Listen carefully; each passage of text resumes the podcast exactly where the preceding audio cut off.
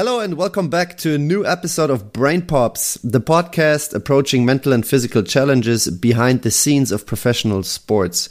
Today it's episode 57 and with me as as always is Leonard Stechmann. Leonard nice to I would like to say nice to see you, but this time I don't see you, but I hear you. That's good enough, I guess. How are you?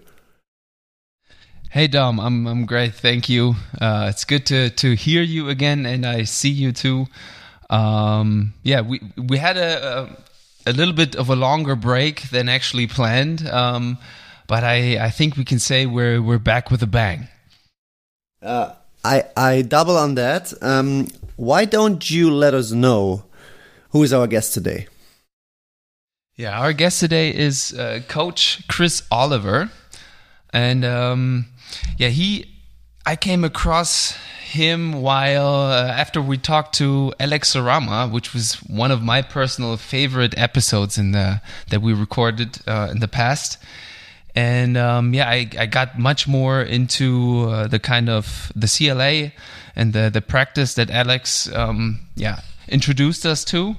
And then of course i came across the the, the platform basketballimmersion.com and chris oliver is the is the founder and uh, yeah he's sort of say an expert in basketball decision training let's say. So he he's been coaching himself but he also consults now uh, different organizations i think from nba ncaa high school to club basketball. And um, yeah, I think what's what stands out with him is that he wants to, of course, maximize players' potential, but also the enjoyment of practice itself and having fun.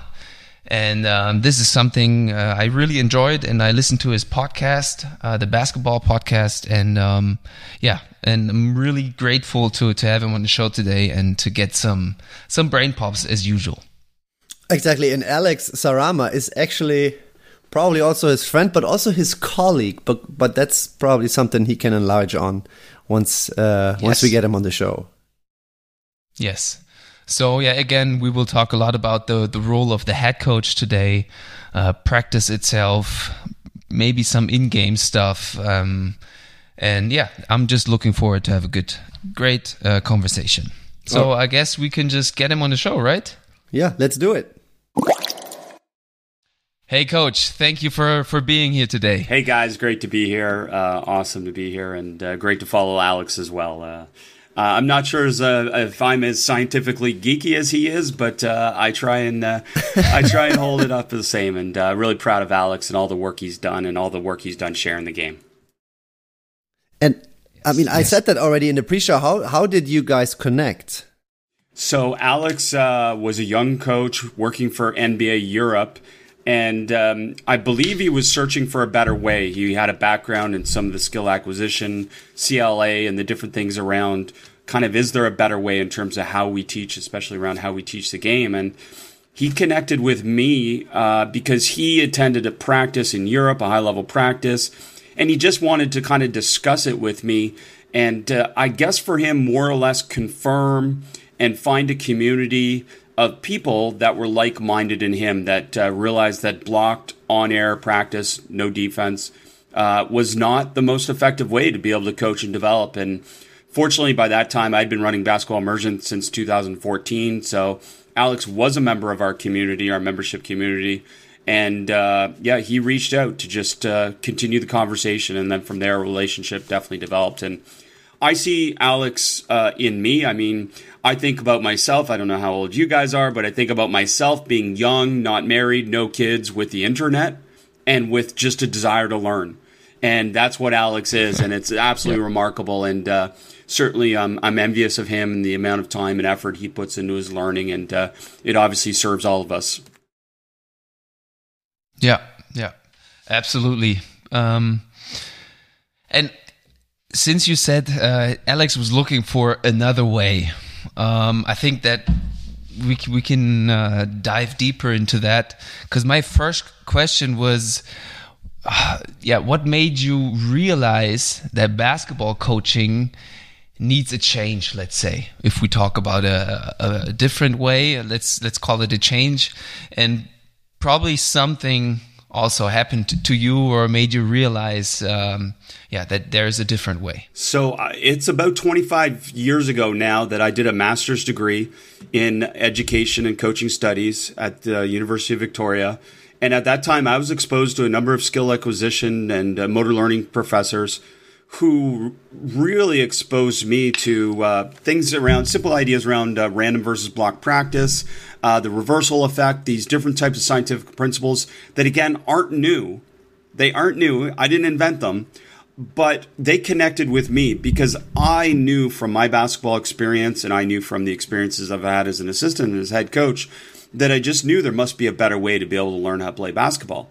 And um, by and large, from that point on, I've followed this whatever you want to call it games approach a little bit of mix of ecological dynamics constraint led approach all these different approaches and i coach that way so i've coached that way for about 25 years what i didn't realize is that everyone else wasn't doing that until i really started to travel and spend time with other coaches and I took a sabbatical from the University of Windsor where I coached. I traveled around the world and I went to about 50 practices around the world from the NBA to EuroLeague to different types of youth development areas. And I found that everyone by and large was doing memorized script, scripted practice. So they're just basically memorizing what the coach said, they were regurgitating it and repeating it. And what I what I started to challenge people on in a really hopefully positive way was basketball isn't a dance recital. It, it's not this scripted thing that you know we can follow uh, since we can't script the game because it's chaotic by nature, then I guess the question is for you and all your audience, why do we spend so much time trying to script it? And we script so much in practice. Yeah. And that by scripting instead of teaching principles of play, we take away players' natural creativity and diminish their cognitive problem solving. And that to me is the biggest biggest kind of downfall of kind of doing this blocked, memorize, regurgitate type of practice, this dance recital, is that you're taking away players' freedom and creativity, and thus, coming back to what you said, Leonard, that doesn't connect with them. Players don't want to do that. Players don't want to repeat the same thing over and over again. They want to play and they want to be able to express their skill in a creative and free way. Yeah, yeah. Yeah, and also I I also listened to a couple of uh, episodes um, of your podcast. You are already uh, yeah very uh, a pro with like 260 episodes. I think I didn't listen to them all, but a couple I got.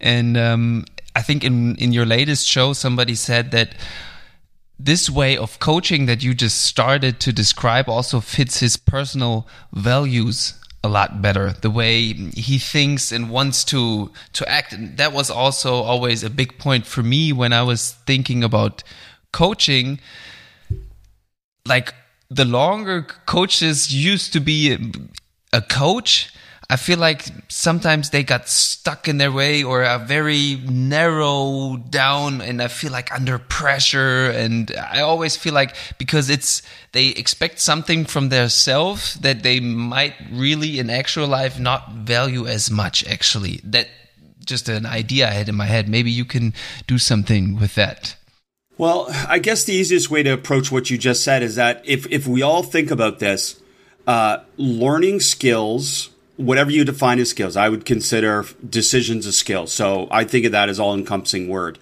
not just biomechanical, but decision making as well. But learning skills is not the process of repeating a solution.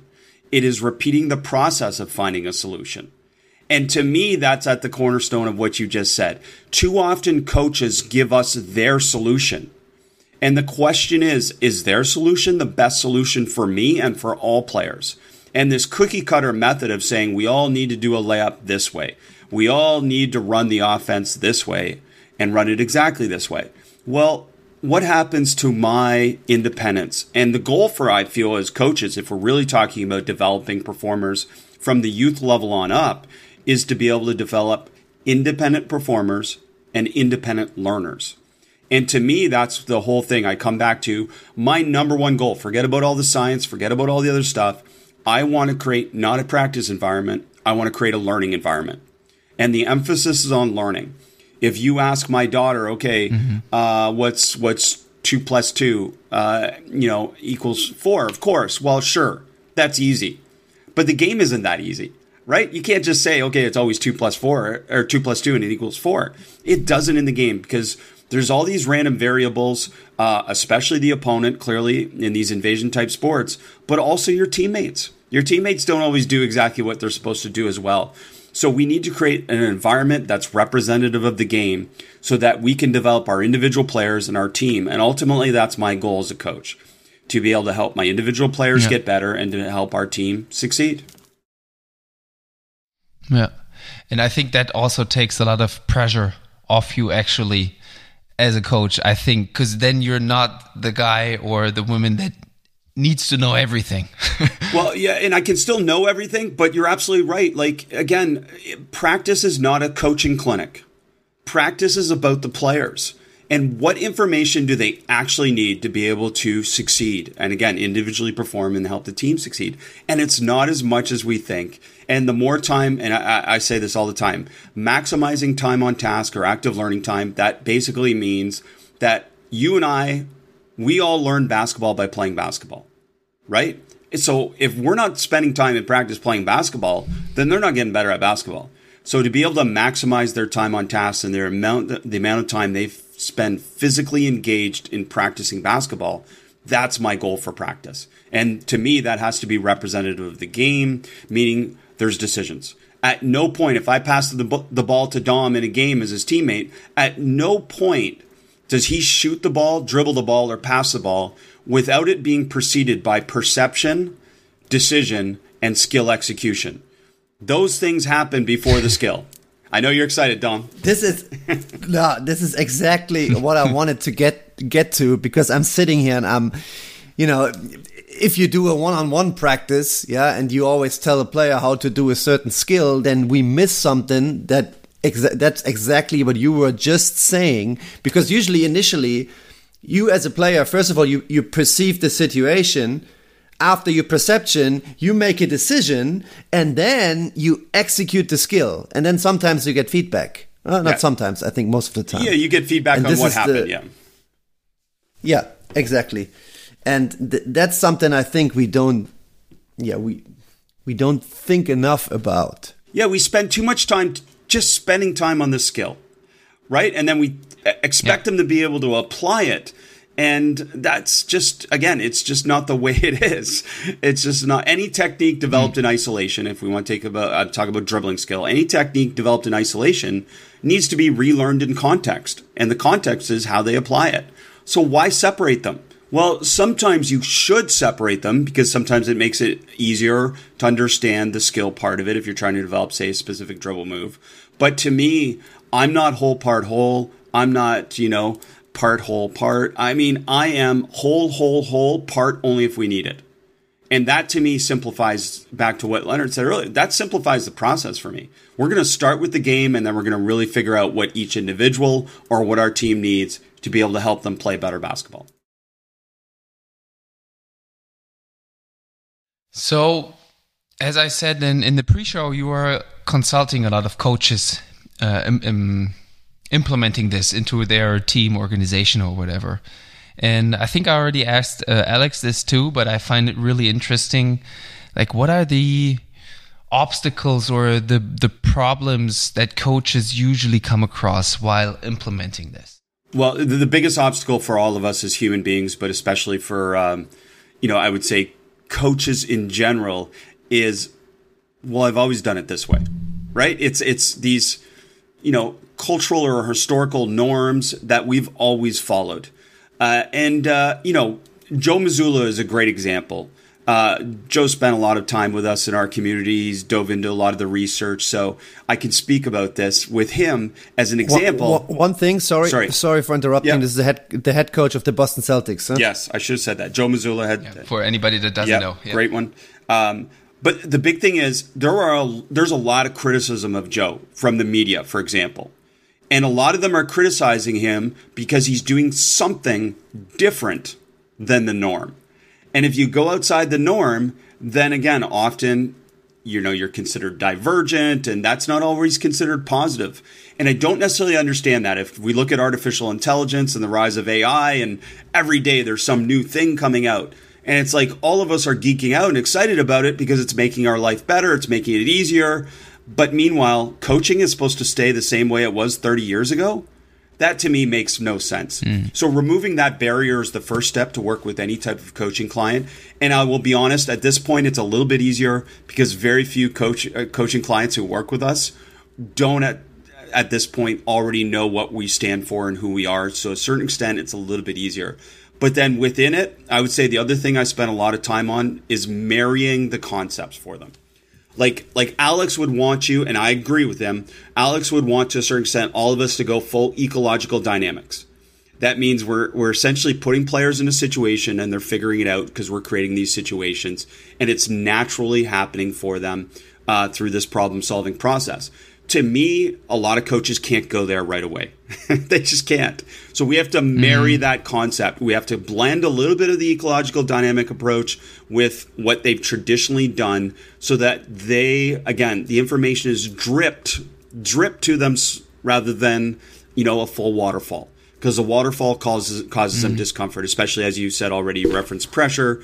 They make money. They want to keep making money. I don't blame them so, you know, going full on in is a challenge. But uh, I would say by and large, the, the coaches uh, from the NBA on down to the youth level that uh, get to the point of consulting with us, they are uh, they're excited and they're all in to be able to kind of just continually ask themselves, is there a better way? We are not trying to tell mm-hmm. anyone they're wrong, and nobody here is wrong. We're just trying to constantly ask the question, is there a better way?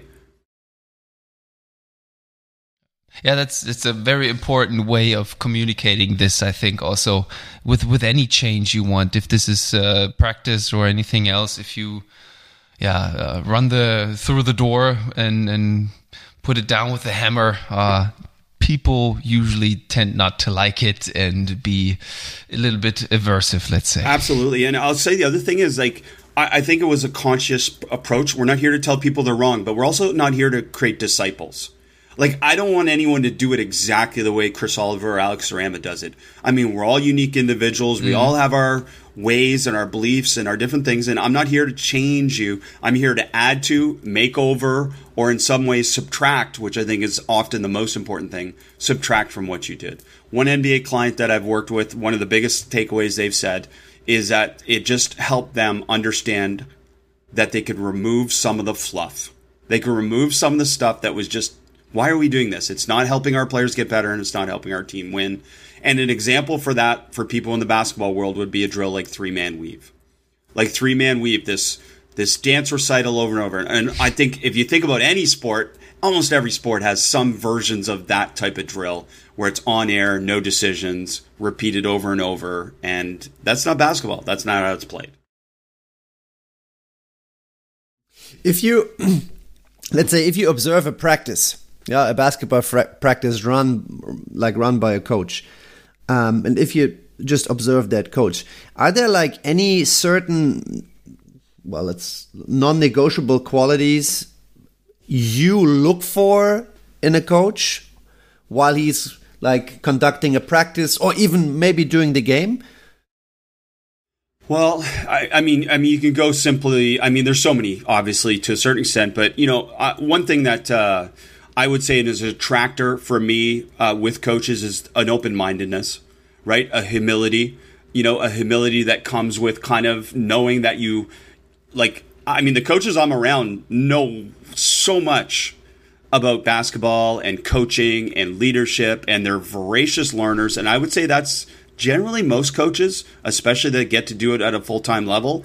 I mean, I think coaches are great learners you know the challenge in that is obviously that you, if you're continually learning then you just keep adding stuff to your bucket. So there needs to be this humility to be able to understand that okay i need to remove things as much as i need to add things in terms of those things. And then i'd say kind of the second part of it is i really do feel this way. Again forget about anything else we've said about the science etc just think about this. Wasting time is a coaching crime wasting time is a coaching crime. yes. Right? Yes, I agree oh, so much. The amount of time I, a coach spends talking or having players run for punishment or the amount of times players, these complicated drills and all these different things. I mean, uh, time on task basically is how much time are your players engaged in physically playing basketball, right? And that that I want to ma- I want to maximize that in every workout, in every practice. I want them for that hour and a half or two hours or hour to be playing as much basketball as possible. That could be a nice stat for a coach, like the ratio of explaining stuff or talking and actually doing stuff. Absolutely. Yeah, it is. I mean, it's such a such a thing, and, and, coach can track this, and I've tracked it at the highest levels, and some really high level coaches I've been to, famous coaches, basketball coaches at least, and you know, I've seen in a ten minute drill a player being active for like less than thirty seconds. So, meaning for most of that drill, they were not active. That could be because you know there was too many people in a line. That could be because they made players run for every time their pinky was out of place. You know, all these finite technical details that, again, at the end of the day, how much do they matter? How much do they matter? And that's the other thing. And then um, I, I just challenge you and all your audience to think about too, like, what technique do they actually need to be able to play the game? To me, the decision is more important than the skill, and we need to spend more time on the decision. Think about that at the youth level for basketball. If I could just get all my players to shoot open shots, if that's the first thing I taught them, what is an open shot? In range, in rhythm for them, shoot it. Who cares if it goes in or not?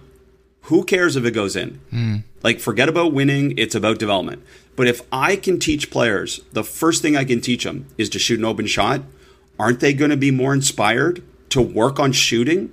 Aren't they going to be more inspired to want to develop their skill of making that open shot?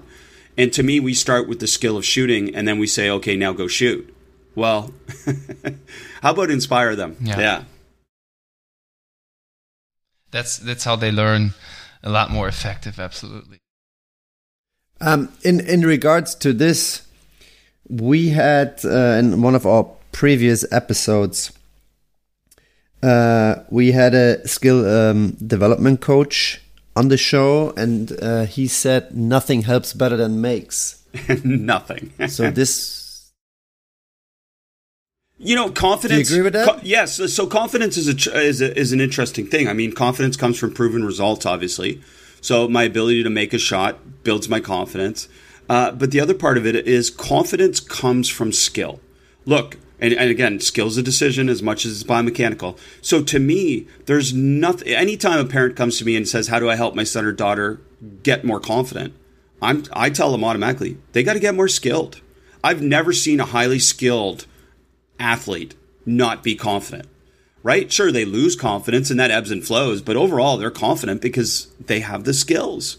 And to me, this is at the foundation of kind of a lot of what I share too is the difference between coach led development and player led development.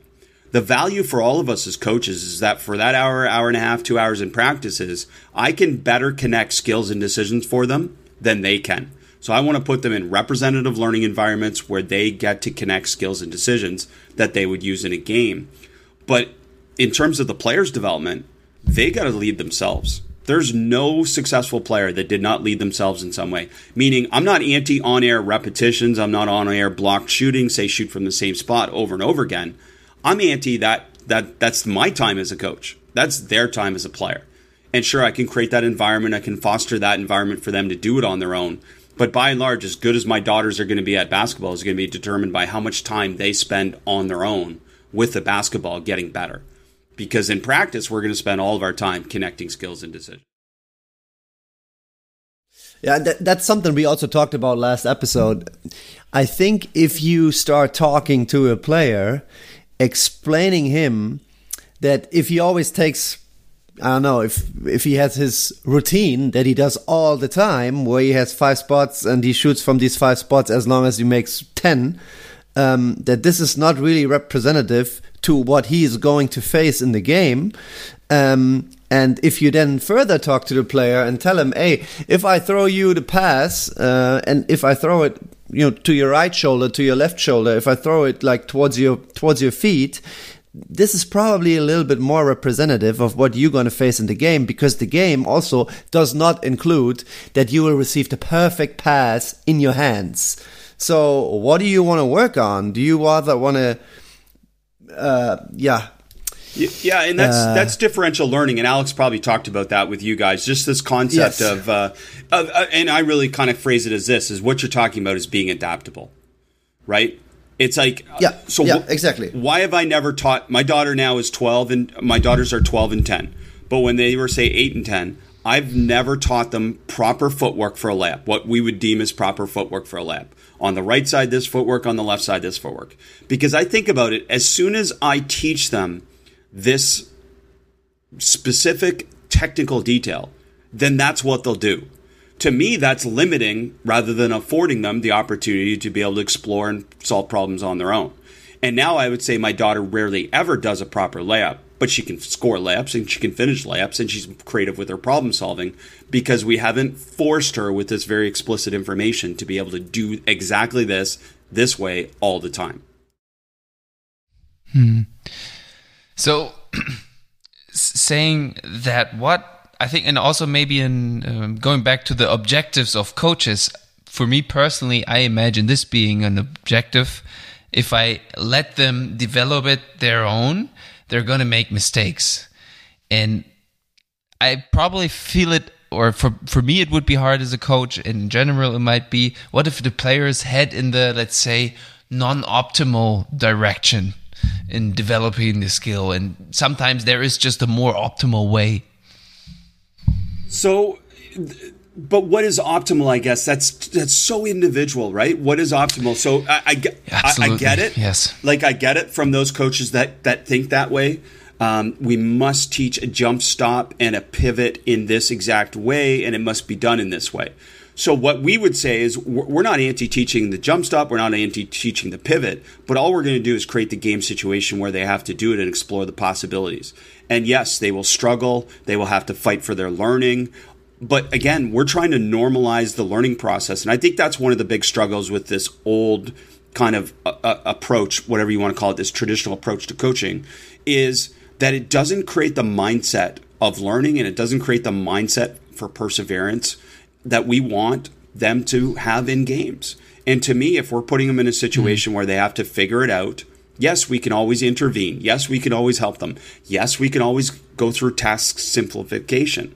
But what we can't do in an on air dribble, pivot, past your partner type of drill is build the mentality of learning and build the mentality of perseverance and competitiveness and mindset training and all these different things that we know have more to do with success than almost anything else. So that would be another reason why I would challenge coaches to think about is there a better way? If I put them in more game situations, they are getting more of the psychosocial approach to actually how you play the game. You know, handling mistakes, handling errors, uh, supporting teammates, all the different things that come. When do you think is that optimal? Well, probably for a player to experience as early as possible, I would say. But I would maybe even go as far. I think you guys in America, the way you set up sports, it's already kind of that way. But here in Germany, you usually go to one club, let's say a basketball club, and you play basketball. And maybe you can find somewhere else that the times add up that you can chip in with soccer or anything else. But more than two is usually pretty difficult. So to me, the way we should I, I don't like the, the, teach kids is more the way of learning instead of the sport itself because if they know how to learn what you just described earlier they will be able to learn any sports let's say if, if you're I don't know, 11, 12, you go more specific and you, you say, okay, I want to be more into basketball than anything else. But before that, you just need to learn how to perceive and learn really any type of sport. Absolutely. I mean, no one taught you how to play tag right? You fi- you figured it out, and then you started yeah. to learn strategies, and you started to figure out things on your own. And to me, like, it, and I'm approaching this from a parent's perspective. All I've tried to do for my daughters mm. is to constantly put them in situations, not formal, structured situations, but informal situations. Say it's at a park. Like we've been fortunate, we've traveled the world literally, and we always try and find parks so that they can go explore their movement skills, they can go explore their possibilities. And because of that, I feel that we're developing their overall athletic development, their movement skill profile, all these different things because we're trying to expose it to them. Okay, today we're going to go out and we're going to throw the football. Today and tomorrow we're going to throw the baseball. Like we're going to do different things because ultimately whatever sport they end up playing, it all contributes to their success. Right? My daughters can catch a basketball mm-hmm. much better than other players their age, at least on their team. I don't think because of playing basketball. I think because they've been exposed to different types of sports that cause them to have to come up with other type of solutions. And that's the biggest part about kind of this other, you know, exposing them to other sports.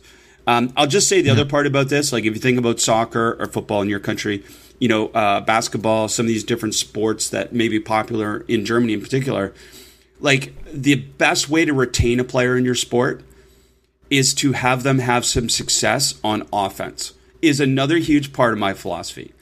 Like, like ah. I, I, I, can't tell you how many players, and especially I'm in the, the the girls' game a little bit right now. How many girls have been told to not shoot the ball, to run the offense, to defend and rebound, blah blah mm, blah? And oh I'm like, God. oh, and, and you're surprised they don't want to play anymore? How about as a soccer player, I'm told, okay, you're a defender at eight, and then for the rest of your life, you're a defender. I don't know. Like, I, I I'll be a defender when it you know gets to a point where obviously that's my that's my future, and I love playing the sport, and it keeps me playing. But early on, I mean, we want to expose players as much as possible to the enjoyment of shooting to score, driving to score, passing to score right? And it's if it's not about my ego and it's about development, then that's a much easier thing to be, be able to philosophically approach. I want to go back to I think Dom, it's our third episode maybe, and I have a quote in my mind of Mike Stockton, and he said uh, that youth coaches uh, do saints work, and I think that kind of if they if you know if you coach the youth at an early age the right way, it's really saints work because yeah, they can feed off that for a very long time. In yeah, don't be their last coach. I mean, if you're a youth coach, that's your goal. Don't be their last coach in your sport. that's honestly, that's the only yeah, measure of your success. Not your championships, not all that other yeah. stuff. If you have 10 players on your team and those 10 players keep playing basketball or whatever sport you're coaching, man, pat yourself on the back and have an extra drink that night. Yeah. I like that one. That was my first brain pop, I think. yeah, yeah, that was a very, very good one. L- Leonard, uh, which direction do you want to go? Wherever you, wherever you want to go.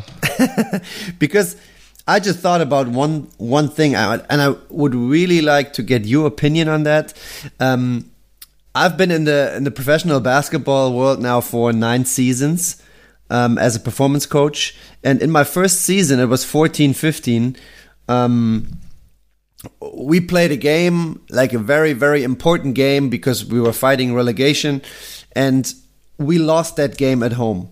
And after the game, I was on the on the hallway, and I just overheard like one of our players talking to one of the other players from the other team because that team just changed their their coach like three weeks ago or something. And since they changed the coach, they started playing very well and they won three in a row. And then I overheard my our player talking to this player, um, and the the player from the other team said. Yeah, I mean this coach is just awesome. We we just all would go through fire for him. And I'm still, you know, this is still something I uh, yeah, I keep thinking about what do you think is something or it's like I don't know what can a coach do that one of his players says something like that about him? Uh, do you have any idea? Because I I keep I keep looking for answers. about saying what specifically? Sorry, maybe I missed that. What was the specific? That the the the player from the other team said that in the past three weeks since the new head coach took over that all of the guys are ready to go through the fire for that coach. Yeah. Um, so I mean that that's what I miss is it was the other teams, but uh, you know, coaching is so fickle, isn't it? Like like what do we say about that? To to me, um, I mean, there's so many variables. There's so many variables in a team success that go beyond the coach, and uh, and and we see it at the professional level. I mean, the easiest it's easy to replace the coach relative to other things. So the coach is often the person that uh, you know is a scapegoat. But I mean, to me, to me personally, I like the notion of saying like I don't have as much control as you think over this, and I don't mm-hmm. want as much control mm-hmm. as you think I should have over this as well, because I want to create an inclusive environment where we're all active participants in this. and that's from parents to the director of the club uh, to the to players and uh, you know to whoever else is involved. And as much as possible to be able to focus on that active participation that we're all active participants and everyone is on the team. So we're all responsible for this. So if we are having problems uh, it's not just me it's us and that type of mentality to go from that. So to me, like replacing the coach mm. and the team playing better in that example, you know, probably had more to do with the fact that now the players and now the parents or whoever else was involved said, okay, wait a minute. There's no other scapegoat here. We got to do something different. Yeah. And I think the when I think about your question, Dom, if a coach asks that or thinks he have like he has like any type of control over that, I think that's already heading in the wrong direction. Because to me, going through fire, that would be I trust someone. I trust them really, and I think trust comes through trust. If I trust you, you can trust me. But if, if I don't trust you, you cannot really trust me. So if I don't go through fire for you, you will not do it for me, really, I think. And so I think that plays a role, but like you said, so many other variables, like what of what kind of culture is in an organization if you just keep subbing head coaches, for example? What does that say to the players? Yeah, this is just some puzzle piece you can just switch out. Yeah. Doesn't matter. Yeah, and, and let me just say to you would yeah, let me add to that. I mean, uh, and people are always fascinated. Like if you ask coaches in America, they'd want to know what coaches in Germany are doing because they think you're doing cooler things than they're doing right? To a certain extent. And it, and it goes both ways. It's same from Germany. You're thinking, oh, the American coaches are doing the better thing. Absolutely. But I'll tell you this after having traveled yeah. the world and literally worked around the world, there are good coaches and there are not as good coaches, for sure. I mean, that's that's just a case. But to say there's there's no bad coaches. Like to me, there's no coach that's trying to lose. There's no coach that's trying to have his players screw up, right? There's no coaches that are doing that. Now, I'm talking like there are definitely evil coaches that are doing stuff that are that is evil and that's like criminal or stuff like that. That's not what I'm talking about. I'm talking about people that are inherently good people. They're not trying to mess up your kid and they're not trying to mess up the game and they're not trying to lose.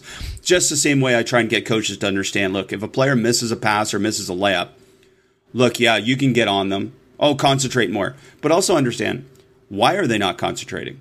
Like to me, that's probably more to do with practice design or some type of design flaw within what we're doing than it is with what they're doing. But at the end of the day, what we have to constantly understand is players are not trying to miss layups. Players are not trying to miss, you know, passes.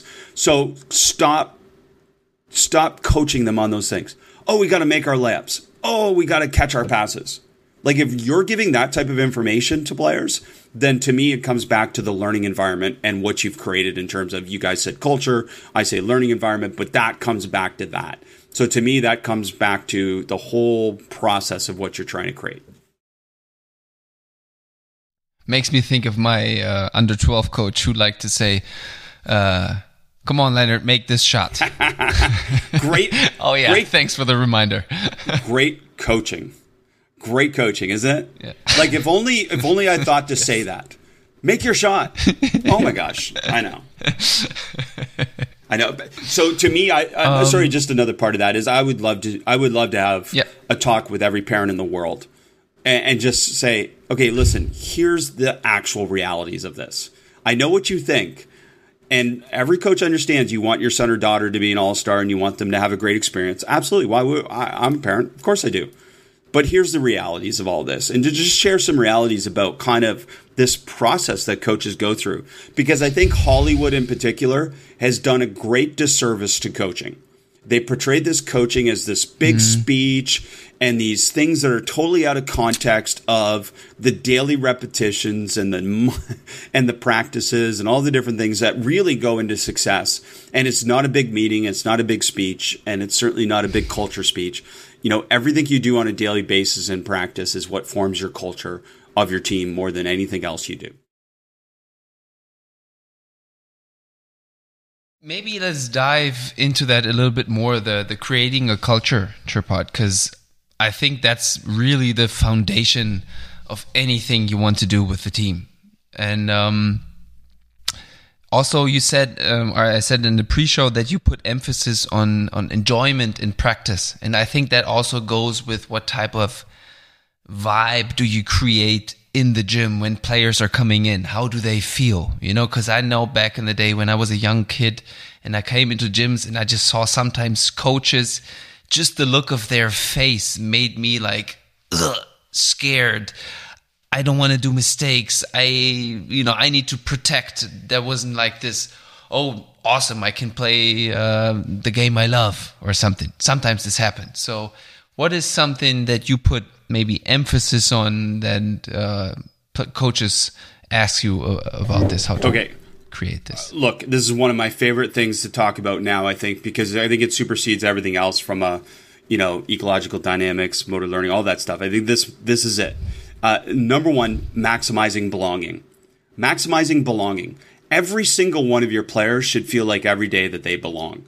Now, with yeah. that, look, that doesn't mean we're soft and we don't hold them accountable. To me, hard coaching is holding them accountable to what you teach because it's important for them and it's important for the team. So I have no problem with holding them accountable to what you're doing.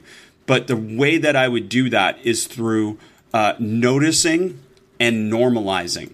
Noticing and normalizing. So I maximize belonging, and I'll take you through that in a second here maximize belonging, and then notice and normalize. What do I want to notice? I want to notice today that Dom's doing something better today than he did last practice. Or Dom's doing something in the game today that he learned in the last few practices. So I'm noticing that he's improving. I'm noticing that he's doing something better. And we all want to celebrate sport as okay, you're perfect at something, you're the best at something. Well, how about the process of being really terrible and then getting a little bit better? to me that's the most important part of this process is to normalize the fact that you suck before you're okay you're okay before you're better you're better before you're good and you're good before you're great. And if we spent more time on those things then we would create that environment that culture that we just talked about where they'd want it. So that's the noticing part. The normalizing part is to normalize the fact that when we already kind of circled around this you're going to miss shots you're going to make mistakes you're not going to be perfect that's normal. We got to make that normal. You know what? You're going to get really frustrated sometimes, right? And here's how you cope with it and teach them coping strategies to be able to handle that. To me, competitiveness is not again, it's it's not this kind of over encompassing thing about winning and losing. Competitiveness is about learning how to manage yourself, cope with your emotions, to be able to con- continually compete using that word because we are fighting through those struggles. And to me, that's competitive, that's mental toughness, and that's the things that come with it. So, uh, my practice plan just give you four things. Forget about any other technical, tactical detail. Here's my practice plan. The first interaction with every player is a non basketball interaction. Man, I really like your shoes. Oh, those, those are coolest shoes. Did you get new shoes?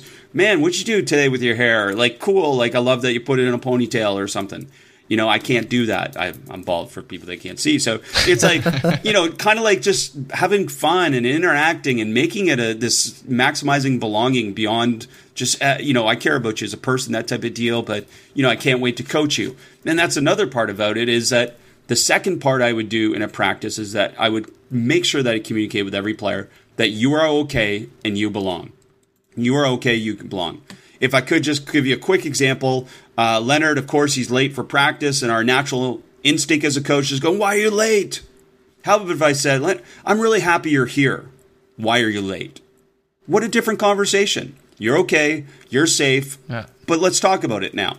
Like uh, that's a different conversation. So that's the second thing is you are okay, you belong. The third thing is notice progress, and the fourth thing on my practice plan is to play basketball, right? And whatever the sport is, it's play your sport.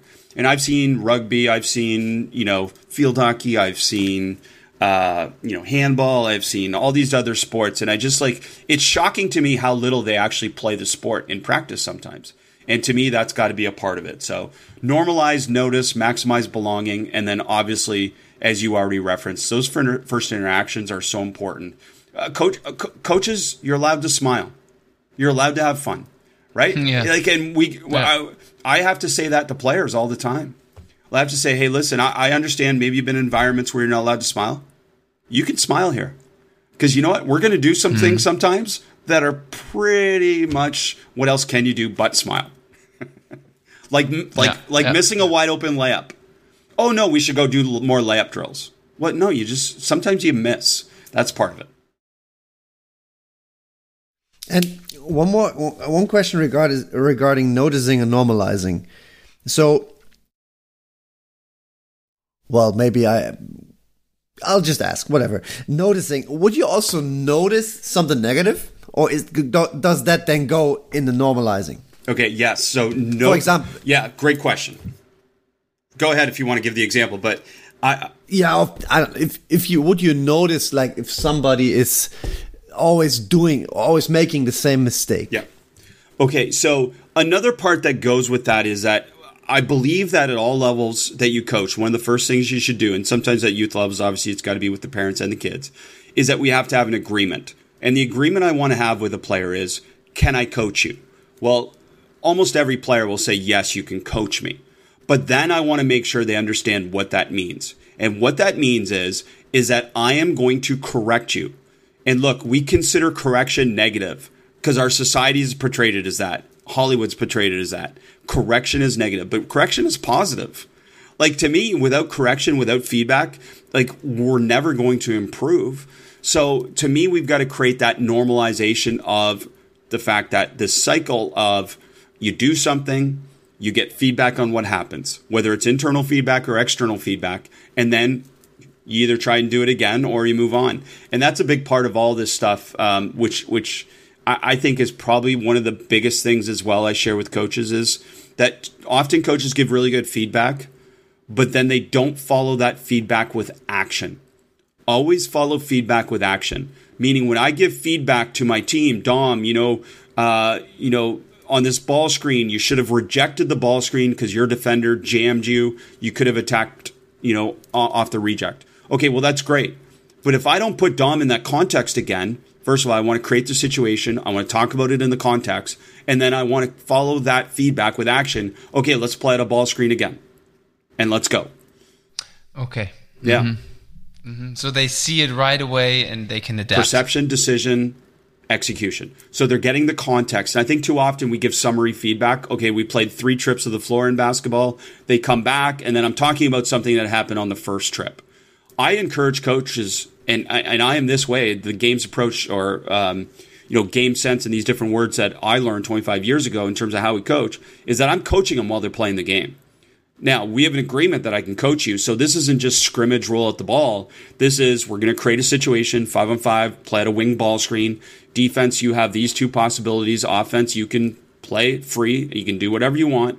Uh, and then from there, if I see something I need to intervene, I'll say hold, hold the ball, recreate, recreate the situation, and then I'll talk about it, or mainly I'll ask questions. Hey, what did you see here? Why did you do this? What what might be another thought?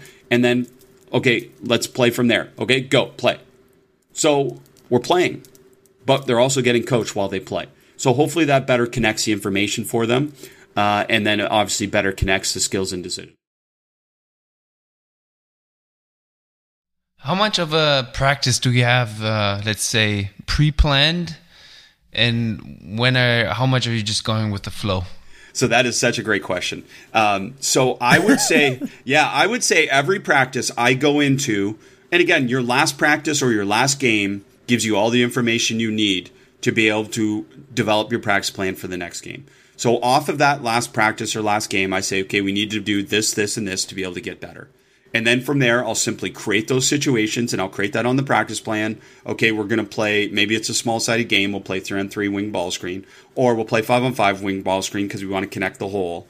Uh, and then from there, we'll play. But I give myself freedom and permission to be able to pivot if needed. Maybe again, they're having a real hard time with, say, the footwork or the dribble move that is required to reject the ball screen, as we talked about in that example. So maybe we say, okay, everyone get a ball. Let me show you this. Okay, go to a basket, on air, work on, take a high dribble, reject the ball screen, attack baseline, score. We do that for like two minutes. Okay, everyone balls away, come back. All right, then we're back into five on five. To me, I call that a reconnection. I am reconnecting something for them that they aren't getting in the context of the five on five or in the game. And then I simplify it, but then I always bring it back to the game. And I think that's another challenge is that we do these great drills or these great breakdowns, but then we don't put it in the situation where they need to do it. So to answer your question, it's planned, but it's very flexible. And I want to be free. Just want to, uh, just like ultimately, I want a player to be free to be able to come up with their own solutions. I want to problem solve in practice. And to me, that's one of the gifts of being human. I love problem solving. And I tell you, I mean, I don't know how many in your days, but I'm sure it's as many as mine. There's hundreds of things to problem solve in a day. And isn't that the fun day when you get a chance to kind of really try and figure some things out? Not just in basketball, but in life. Like, how do I open this jar that stubbornly won't open? You know, I'll get the elastic, I'll heat it up, like these different things. And man, isn't it cool when you come up with a solution? That's what players love. That's what young people love, especially. They love to come up with solutions and to have us co create a solution with.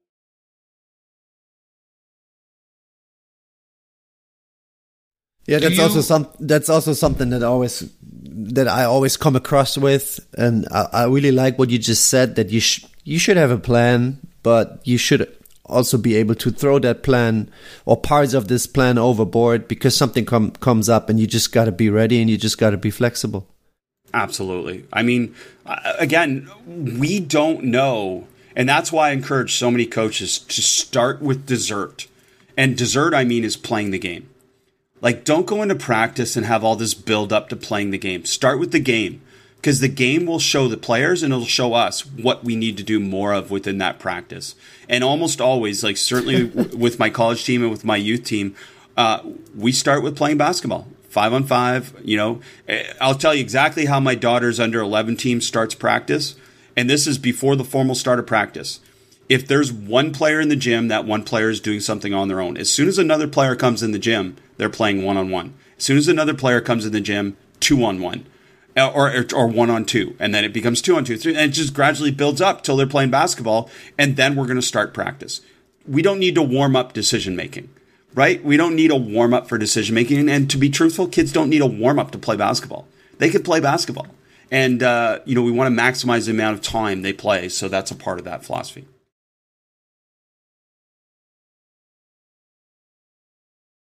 do you see any? We talked a lot about practice now, but as a head coach, obviously you are also in-game coaching. Maybe let's let's talk a little bit about that. I mean, I know the the approach is not totally going to change, obviously, but is there any type of change in your coaching in games versus practice? Okay, so ideally, yes right? Ideally, yes. Ideally, in a game, it's the opportunity for the players to play free and independent of the coach. Just by nature of the game, almost all games, we, you know, when it's an official game, we can't stop it as much, right? We can't give them the answers. We can't give them the solutions. But then why do we practice with so many times where we stop it and give them all the solutions? Right? Now, early in the season, as you're trying to develop your habits or your principles of play or whatever it may be, sure, I'm going to hold them accountable to those things and I'm going to stop it more. But as the season goes on, I, I, I need to stop it less because that's how the game's played. And if I want them to be able to transfer and connect the information from practice to a game, then I've got to replicate that somewhat in practice. So I would definitely stop it less. Um, and by nature, FIBA basketball rules in particular, they create that environment much better than the U.S., uh, especially the High School Federation or AAU rules, because a shot clock by nature speeds up the number of possessions, so it removes the coach and it gives more decision making opportunities for players. And the timeout rule doesn't allow a coach co- to control the game to a certain amount by asking so many times or by solving so many problems for players. They got to figure things out. And that's coming back to Joe Mazzulla, the Boston Celtics. Like, how many people are criticizing? Oh, you didn't. He didn't call a timeout here. Yeah, like, yeah, re- yeah, like yeah. really? I mean, he's coaching Yeah. on a- at any time. He's coaching five of the best what three hundred players in the world at basketball, and he needs to what spoon feed them information at every point.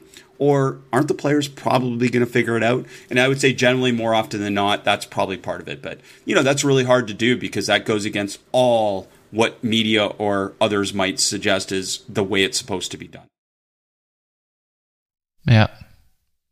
What do you say in timeouts when you call the timeout in a game? So there, Or like how does Yep. how do they look? Okay, so uh, let's say let's say it's a sixty second timeout. Uh, players come off the floor for the first fifteen to twenty seconds. I'm not even engaging with them. Like that's their time.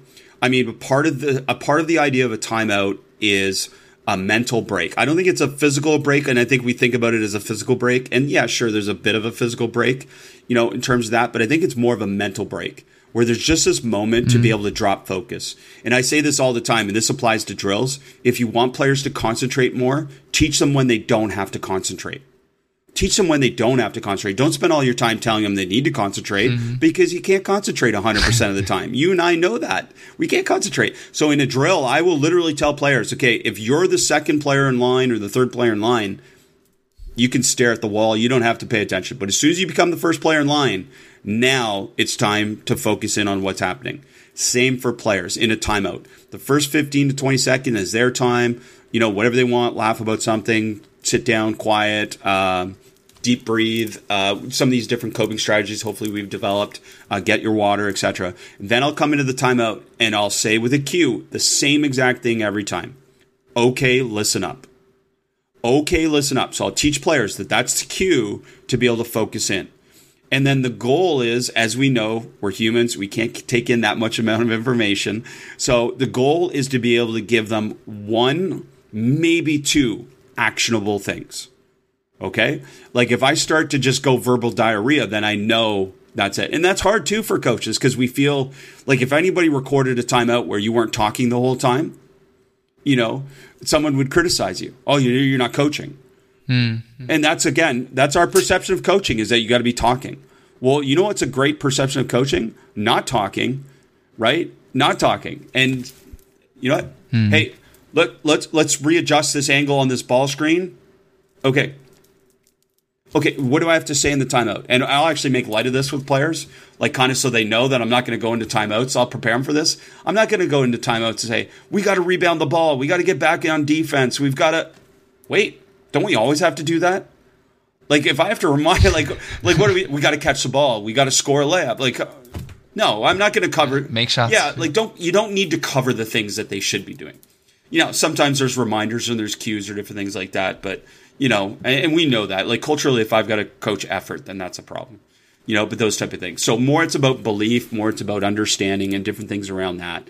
Um, it's not about effort. It's saying the other team's on a run, and we just say, "Hey, listen, you know, they've scored six straight points. We can change this." Right? It's that self efficacy, that's belief in ourselves or in our coach, and saying, "And here's how we're going to change it," and be very specific with that.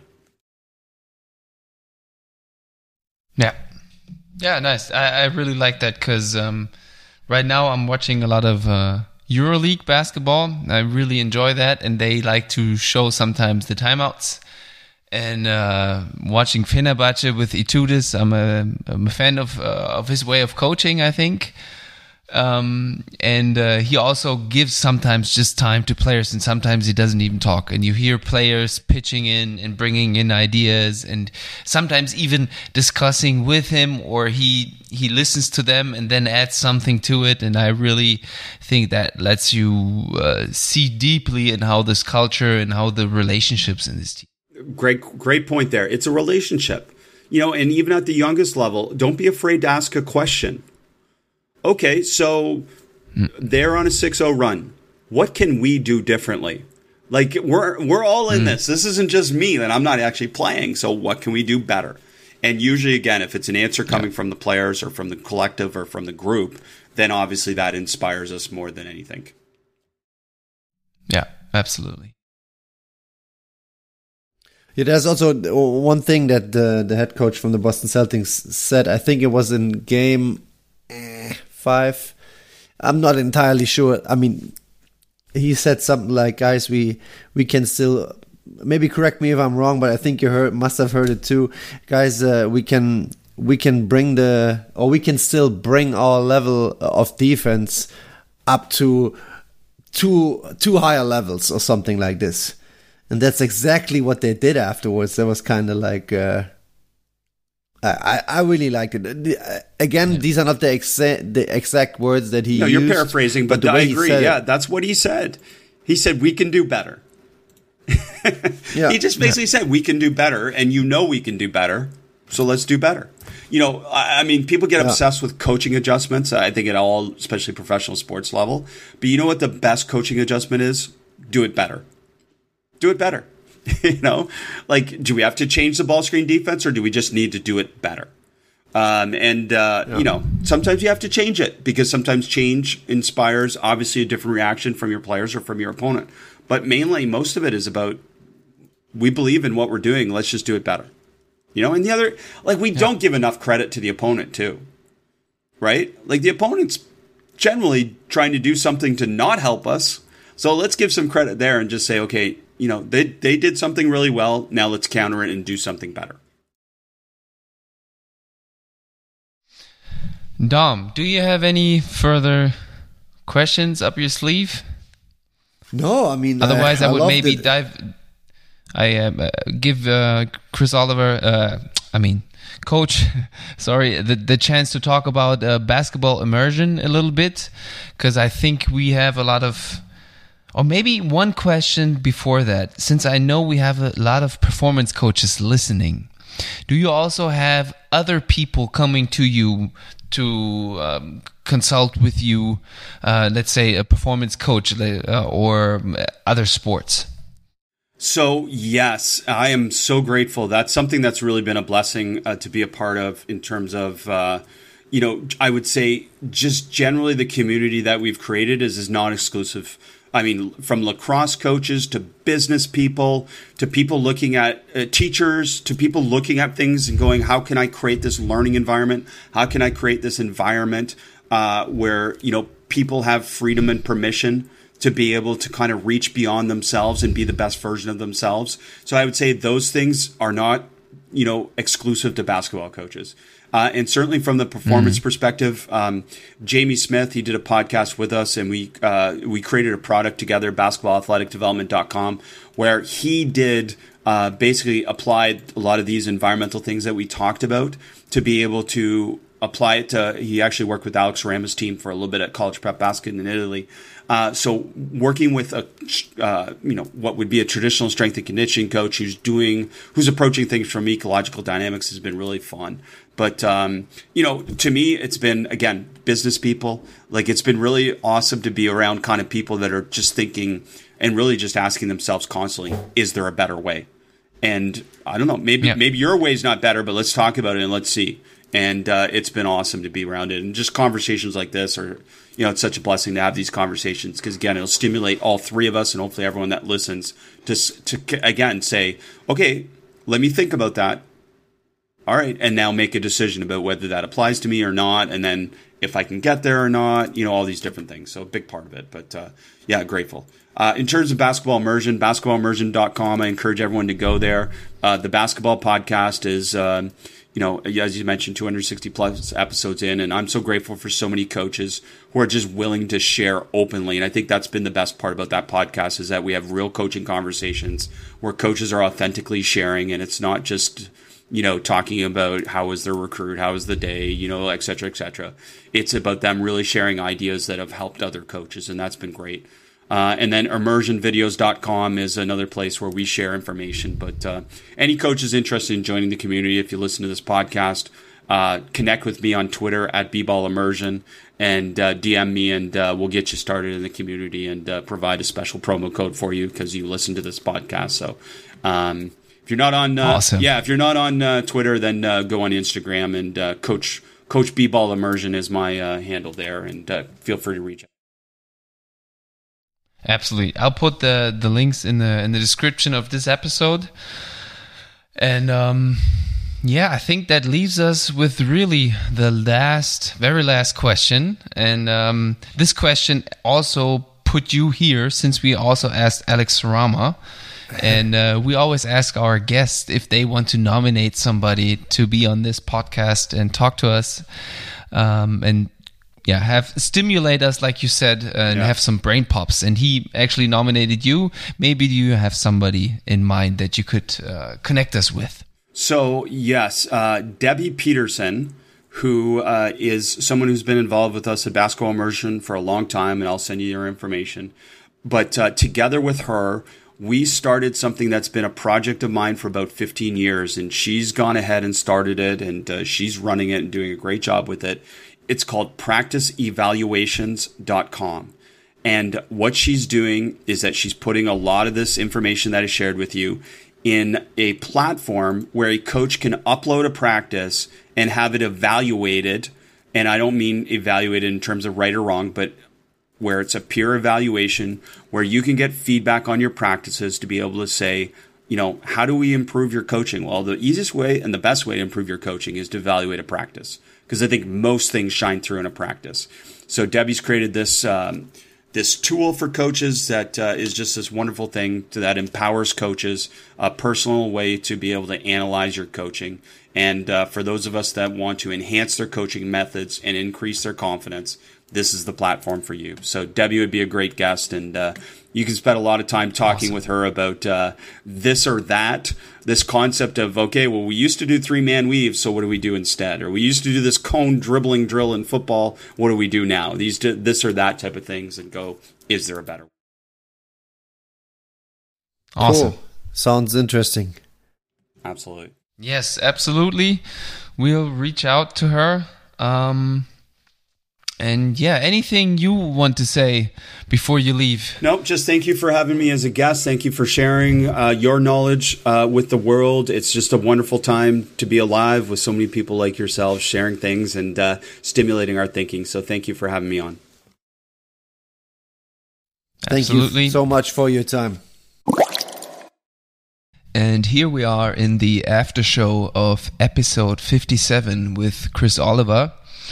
And uh, yeah, Dom, I got to start with my um, takeaway or one of my takeaway messages because, um, yeah, I have to, yeah, take back or not, maybe not take back, but reduce uh, a little bit uh, something I said uh, two episodes ago that head coaches are overrated. Um, no, they they have a very difficult and very important job. Um, and I think that came across very nicely today how much you can influence, but n- by not doing so much or not doing too much. Maybe that's what I was saying two episodes ago that uh, coaches are maybe doing too much sometimes. And um, yeah, I really like that at the start of the of the talk with Chris, where we uh, looked at the ratio of talking time of a coach and actually let's call it action playing time uh, during practice. And um, yeah, that's something I have to add and have to get right off my chest uh, at the beginning of this after show. Yeah, um, I would like to compliment that because during the during the episode, I was th- thinking that, like he said, there in coaching there are so many variables, um, and that holds true I think sometimes if you if you look from the outside, being a spectator or something, there are just things you can't see because you simply don't know. Um, but mm. sometimes I think we we think that we know stuff, but in the end we simply don't because we are just not. Yeah, we are not with the team. We we don't know what's really going on, and in terms of coaching, uh, yeah, even if a coach sometimes doesn't say things, you simply don't know what's going on. Maybe th- that is exactly what the team needs in that situation. And from mm. the outside, mm. maybe it doesn't look like it. You get my point a little bit? Yes, yes, absolutely. And um, yeah, it it just fits so well with the episode of, of Alex where we also said learning is so messy. And I think he repeated that, Chris, uh, too, in this episode. And yeah you don't need this perfectly structured practice where the coach is like at the center of attention and everybody listens to him and da da da.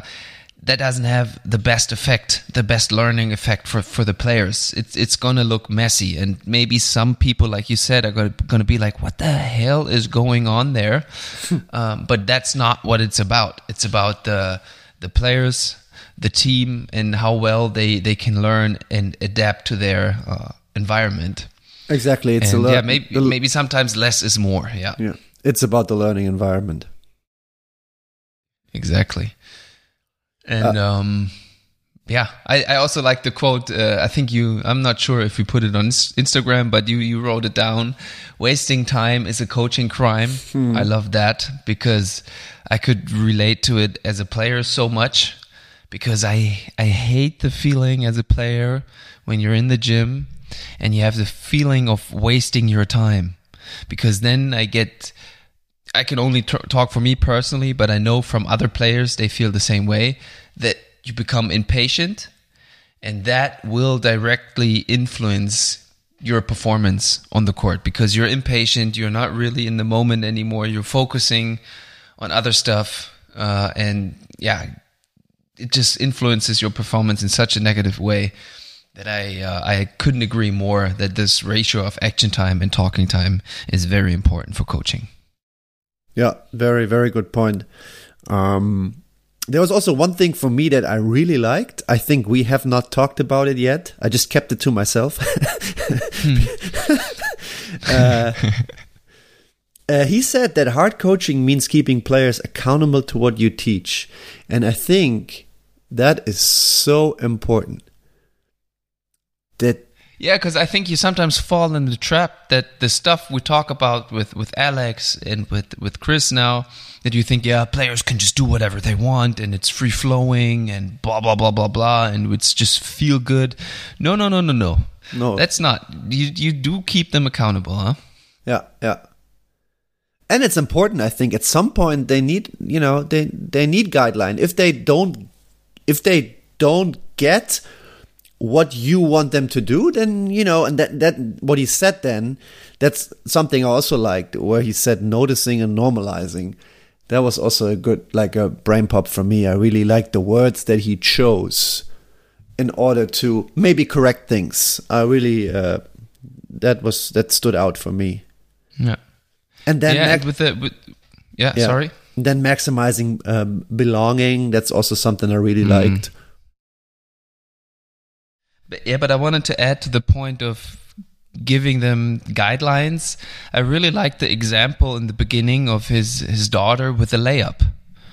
She's gonna learn that in her own way. You don't have to teach her directly because in that way, you actually, how did he say it? Like the guidelines pressed her like didn't unfold her potential, but did the complete opposite in a way. Yeah, Even though yeah, it would be the faster way to learn to learn the layup, but in the end, it yeah, it wouldn't be good for her uh, um, potential to, uh, as a as a player. And um, I think you have to sometimes see a little bit or differentiate obviously between youth basketball and let's call uh, let's say pros but we talked about that with with alex too and um, there are some differences but i i think it's just very important to have that in the back of your mind as a head coach also in in pro sports and the last thing i i took for me and maybe also a little bit more for for kids basketball youth basketball but how to teach concentration and if you want mm-hmm. to teach somebody concentration or focus, you need to let them know when they don't need to focus. That made so much sense yeah, to me. Yeah, yeah, and I think it's especially in the youth, it's something uh, you could really, really use um, to, yeah, to, to talk to them and to, to get a feeling for the group. And uh, yeah, I think that would, would or will help in, in youth basketball a lot. But also probably in, in, in pro sports because I had to think about the the timeout a little bit, since that is more of a mental break where I would agree with him, and um, yeah, maybe also there less is sometimes more. Uh and then there was one thing, and this is what I did not pick up during the episode because I know I was probably thinking about asking him something. yeah. um,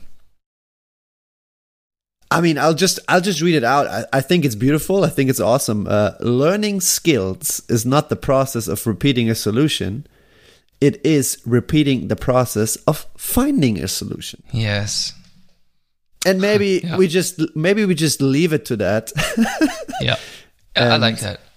Uh, yeah. Everybody can just think about that sentence one more time because I think it's uh, really thought provoking. yeah. Yeah. Learning skills is not the process of repeating a solution, it is repeating the process of finding a solution. Love that, Dom. Beautiful. Yeah. So uh, let's take a bow and say we're not taking as long as a of a break this time. and um, hopefully hear you guys or uh, see you in less than two weeks or in two weeks, but we'll try us everything in less than two weeks. We'll try everything we can. yes. Okay. Until, Until next then, time. Yes. Have a good time. See Bye-bye. you. Bye bye.